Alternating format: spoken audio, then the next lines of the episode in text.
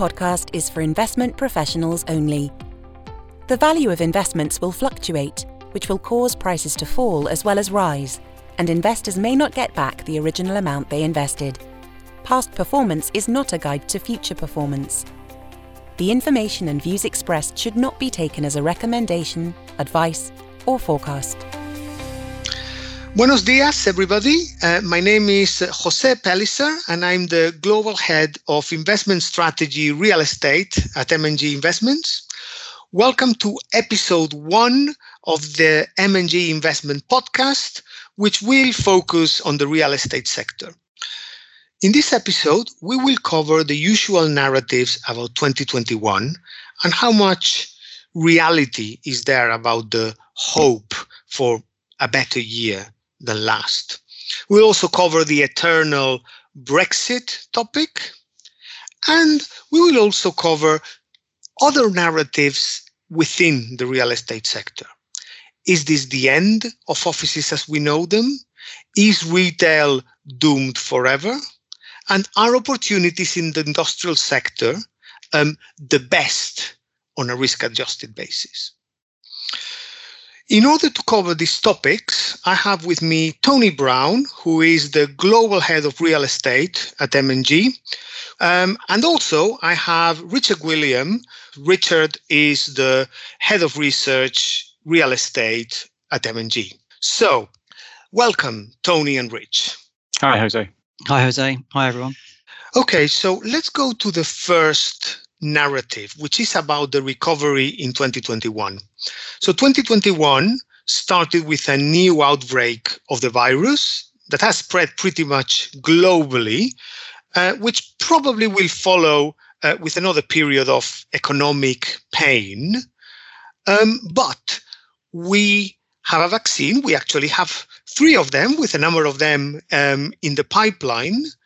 Um, and therefore, the usual narrative on this is that by the end of the year, or by you know a period in which enough people have been vaccinated, um, there's no reason why economic activity and real estate activity shouldn't go back to the levels in twenty nineteen.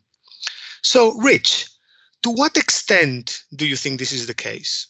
Thanks, Jose. Um, look, undoubtedly, there is some good news coming from, from the vaccine, but I think it's probably premature to to pop the champagne at, at the moment. Um, I, I think we have to be aware that the vaccine is not a panacea that will just simply return us to where we left off a year ago. Uh, there are risks that, that remain. There will still be near-term weakness. I mean, for a start, we've got to get through these lockdowns first. Uh, we're sat here in, in the U K talking about this. We're, we're in the midst of a, of a lockdown here. There are lockdowns in other parts of the world. And as we know from last year, lockdowns and the restrictions, the suppression of economic activity is clearly very damaging to the economy. More job losses uh, are on the cards. More business failures are, are on the cards. The accumulation of debt is on the cards. Uh, Then there are, are risks around the, the vaccine itself and how successful it, it will be. It will take time to roll it out. It will take time for sufficient numbers of people to be inoculated, enabling authorities to, to ease restrictions. What about anti-vaxxers who, who refuse to be vaccinated? Uh, and how long does immunity last? What about mutations and further strains emerging that maybe the vaccines won't be effective on, on future new strains?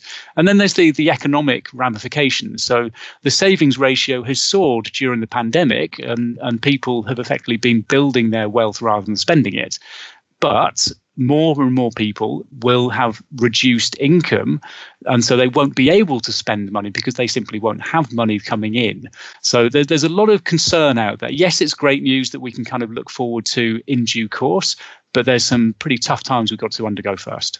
Yeah, exactly. And do you feel also that there are risks um, for unemployment? So clearly, a part, part of the corporate sector is pretty bruised at the moment, no? Um, you know, the retail sector, the hospitality sector. So do you see unemployment down the line? Uh, un- unemployment has already increased. I, I think it is pretty likely it will increase further. Um, I, I mean, the, the government policies, generally speaking, have helped keep the, the unemployment rates down or, or, or not rising as much. So there, there's been job support schemes, furlough schemes, the support of, of businesses more generally. That that has certainly helped to bridge the gap to the end of the, the pandemic. Uh, but that in its own right raises two questions. How long is that support going to be provided for? Uh, it's going to be tapering off at some point and, and stopping ultimately. And secondly, what's the implication for public sector finances? There's been a huge amount of, of debt that, that's been put onto to the balance sheets of central banks and, and governments. Uh, that, that will have long-lasting consequences. Yeah, no, I, I, I think that's right. But nevertheless, I think it does make sense that public sectors uh, keep pouring money into the economies, because the lessons from the global financial crisis is that when the tap is cut too quickly, then you get rises in populisms and you get, you know, second um, aftershocks of the crisis, like the euro crisis, et cetera. Now, Tony, and how about the real estate industry? Um, taking into account what Rich has said, do you feel that um, he's a little bit too pessimistic? And what do you think the consequences for real estate are?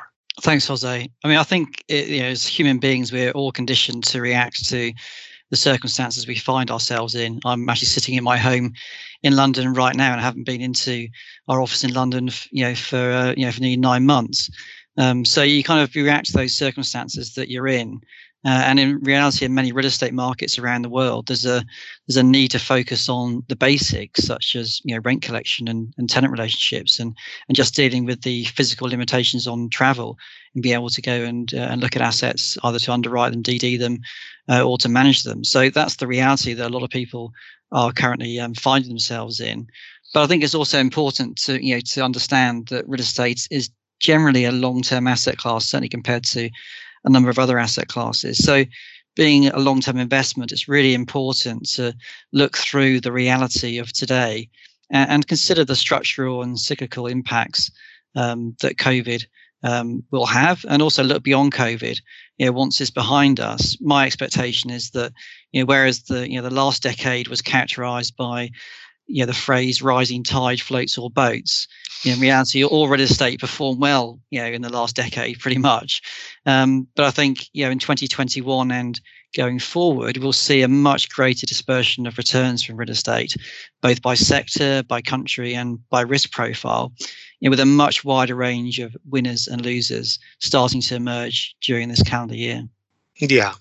Yeah, I, I think it's totally true. I think that um, equally, in the same way as after the global financial crisis, parts of the real estate market recovered very quickly, like, you know, central London and, you know, the big gateway cities.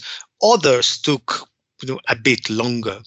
And actually, you know, talking about contrasting parts of the real estate sector, I would like to move to the second narrative Um, pretty swiftly, which is about the fortunes, the respective fortunes of the retail and the industrial sector. So the narrative is generally as follows. So e-commerce is rising inexorably, retailers were slow to adapt, and the population um, expanded by the pandemic has grown even more accustomed to shop online. So retail as a real estate sector has a green future, and industrial is the big winner. Particularly, you know, this um, particular name, the last mile logistics, is the number one winner from this pandemic and has been the winner from the last ten years. So I'm going to start with Tony now. The retail sector, is retail doomed? Well, I think it is certainly true to say that um, retail generally in most markets around the world has um, limited investment demand, or certainly less investment demand than other asset classes such as logistics, and you're right to identify that. But I think we have to be quite careful in in assessing um, what this means longer term, because there are quite big differences um, between um, countries and types of retail. You know, for example, in Southeast Asia, you know, in, in a country in cities such as Singapore uh, or even in Tokyo, as an example, suburban convenience shopping centres really provide um, a community service almost, because people live, you know, in quite small apartments. Um, certainly in the tropics, where it's obviously hot all year round, a lot of apartments don't have air conditioning, and so families actually go and meet in the in the relative comfort of an air-conditioned shopping centre to eat and and to um, to enjoy their leisure time together. And certainly our experience in Singapore, for example, is even during this last twelve months of the pandemic, we've seen pretty robust levels of footfall in those types of suburban convenience locations. And then contrast us to a country like Germany. A lot of, of retail in Germany is anchored by food stores. And there we haven't seen um, rents rise significantly over the last fifteen years. So rents are still relatively affordable. Um, and therefore, that type of retail model is likely to be more robust going forward than, say, in the U K shopping centre market, where the model is really dominated by um, department stores anchoring those locations, and the department store model is probably the most challenged by the prevalence of online retailing. So there are quite big differences, you know, when you travel around the world in terms of retail, and I think it's really important to understand those differences when thinking about what the future of retail investment looks like. Yeah, that makes a lot of sense. I think that in in the convenience certainly has a future. Um, it's the very prime retail that um, I, I think there is a question mark. I think that we might be suffering from a little bit of present bias because the shopping centers are closed. Um, but I think that there is a big question mark about the big prime shopping centers um, hosting one hundred twenty shops or something like that. I think that's a trend that we should watch. Moving into industrial rich. It's the big winner, so it's all industrial good. Well, it, it, I mean, there are certainly a lot of good reasons to believe that industrials, generally speaking, uh, will continue to do well. And, you know, let, let's be frank here. If you've been on on the industrial or logistics train for the last few years, you've had a pretty good ride. It's pretty, been a, a healthy, uh, fun journey to have been on. Uh, the, the Tony's phrase earlier about rising tides floating all boats. I think, generally speaking, pretty much all industrial has this risen. This is brilliant. I've got no idea what that expression means. But anyway. Moving on. So the, the market has risen pretty much all assets within industrial. Um, now, I, I think this is where I'm going to in, inject a, a dose of reality and maybe concern and pause for thought. I, I think it is dangerous thinking to assume that going forward, any old industrial will do well just by virtue of being the, the sort of the right property type. So it, e-commerce is clearly a big driver. But it's not everything. Uh, many industrial assets are let to tenants which have nothing to do with e-commerce. And those types of tenants are suffering by dint of being in a really weak economy at the moment. Um, some distribution warehouses, logistics assets are let to retailers with e- for e-commerce purposes. But many retailers, as we all know, have been going bust. Just because they engage in e-tailing doesn't mean that they will thrive as a business. So I think we need to ask ourselves when thinking about assets, industrial assets that, that we, we own or potentially want to, to buy, how secure is the income? What is the risk of vacancy? And what is the likelihood of reletting a particular property if it's old, poor spec, ill-suited for modern occupational requirements? Is it in the wrong location? What about E S G characteristics of that asset? So in, I think investors need to focus on which are going to be the right industrial assets, which tick the boxes that, that we that we believe will be important going forward, not just necessarily historically, but going forward. Uh, so, I mean, logistics markets in good proximity to end consumers that have low availability of space, such as, you know, London and the southeast in the U K, or big urban centres more more generally, I think they will be the biggest winners. Um, and and with that in mind, actually, there we're likely to see this trend towards increasing di- densification. Uh, the, the phrase was used earlier: last mile, uh, urban logistics, and last mile. I, I think that that is likely to continue being a relatively big winner in, in the years to come. And actually that could lead to multi-story logistics warehouses, which which have been seen in some markets, notably in Asia. They will probably become more commonplace in the U K and, and Europe too. Yeah, I think I, I think that makes sense. And also there is the other point about the pricing. Um, you know, the the the level of rents and the yields at which it, industrial has reached, sometimes it's eye-watering.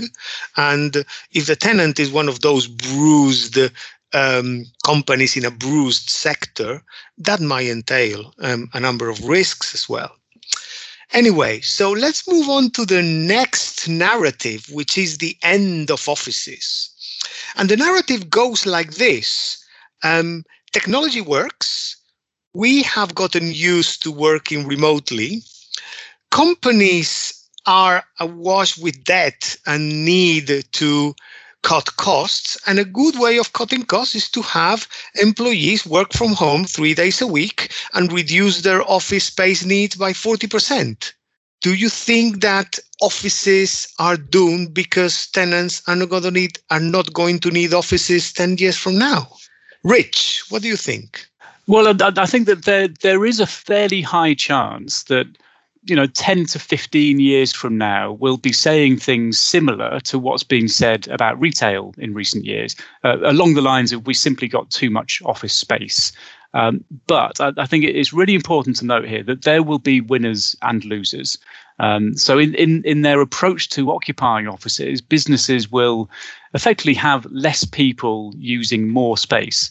So that it, it's all about trying to identify those office assets that will continue to attract offices going forward. Um, I mean, I, I think we, we have to acknowledge that there there are the sorts of features that occupiers will be after. They they will be different going forward to what we were kind of used to uh, to feeling as, as being attractive features in the pre-pandemic era. So I don't think we're going to be um, emerging from the pandemic and simply going back to where we were where before um, where we left off. Um, the uh, th- what what attracts employees and occupiers more generally to, to go into an office to work is going to be different in the future compared to previously. Um, I mean, a lot of different aspects fe- uh, factor into this. So where where do you live? If you're if you're living in a relatively cramped high-rise apartment, which is commonplace in, in many Asian cities, for instance, well, that doesn't really lend itself to being an attractive place to work in compared to some European cities, for instance, where flatter living and gardens are, are more common. Mm. Um, there are also differences in, in cultural uh, phenomena to, to do with, say, presenteeism. Um, it's more prevalent that, that people feel they have to show their face in the office compared to, uh, in some countries or, or markets, take Japan or Germany, for instance, um, compared to other markets. But, but at the same time, we need to be careful not to overstate that. Um, I think big changes are still likely to occur in those those markets too. Um, but, you know, the, the pandemic will pass, uh, but part of its legacy will be flexible working. Now, flexible working was certainly a trend that was growing pre-pandemic. The, the pandemic has massively accelerated that trend. And I think post-pandemic, the uh, sort of the average going into the office type of frequency will be maybe two or three days a week for, for, mm-hmm. for most people. Um, now, that raises another question. If, if employees aren't in the office for, for those days that, that they're not there, then basically the office isn't needed. So flexible working means that this new normal uh, around going into the office means that offices need to provide what the home can't.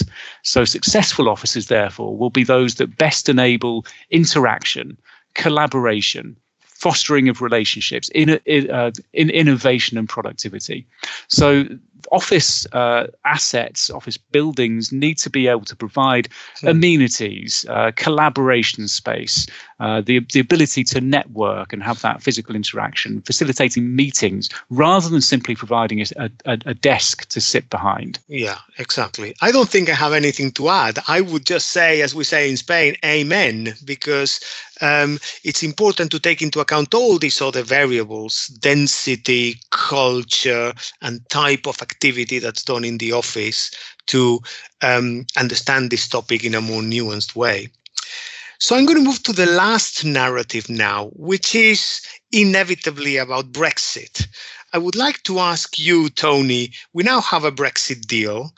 um, the Brexit deal, the usual narrative is now there is more clarity, so the U K should stop being the laggard um, relative to continental Europe that it has been in the last five years. Do you think that narrative has merit, Tony? Yeah, I mean, I think if you look at pricing, uh, I mean, it all comes down to pricing ultimately in, in all asset classes all the time. If you look at pricing, there's a crossover in yields, say, for example, we've seen London office yields and major European capital office yields in twenty sixteen. And that really coincided with the with the E U referendum in the U K. And since that point, we've seen um, a, a large differential in pricing between, um, say, London offices and, and Paris offices. You know, the yield differential currently is probably around two hundred basis points, which Um, you know, is much more significant than I can ever remember actually during during my career, to be honest with you. And a lot of that is because of the uncertainty that was caused through the Brexit negotiations. But as we all know, that's um, behind us now. And, and therefore, my expectation is that we'll start to see on a relative value basis a lot more interest in um, U K real estate and particularly London London office market as a major international um, centre for cross-border capital, because that arbitrage that exists in yield is probably too great given the underlying economic um, uh, circumstances of the relative countries around Europe being not that dissimilar to each other. And, and so therefore, to my mind, the one of the biggest opportunities over the next couple of years is probably going to be start to be seeing taking some risk in the London office market. You know, obviously we're in a risk-off environment currently, um, but sometimes when everyone's looking left, it pays to look right. And at some point, we'll transfer from a risk-off environment to more of a risk-on environment. Um, and it's worth thinking about London and the London office market in relation to when that crossover occurs. Yeah, I, I I tend to agree. It is hard to justify why the yield in London is so much higher than in other, in Frankfurt, Paris, Amsterdam, and other cities. Anyway, I think this is, has been a fascinating discussion. So, Rich, Tony, thank you. Thanks, Jose. Thank you, everyone. This podcast is for investment professionals only. For further information, please view the notes which accompany this episode.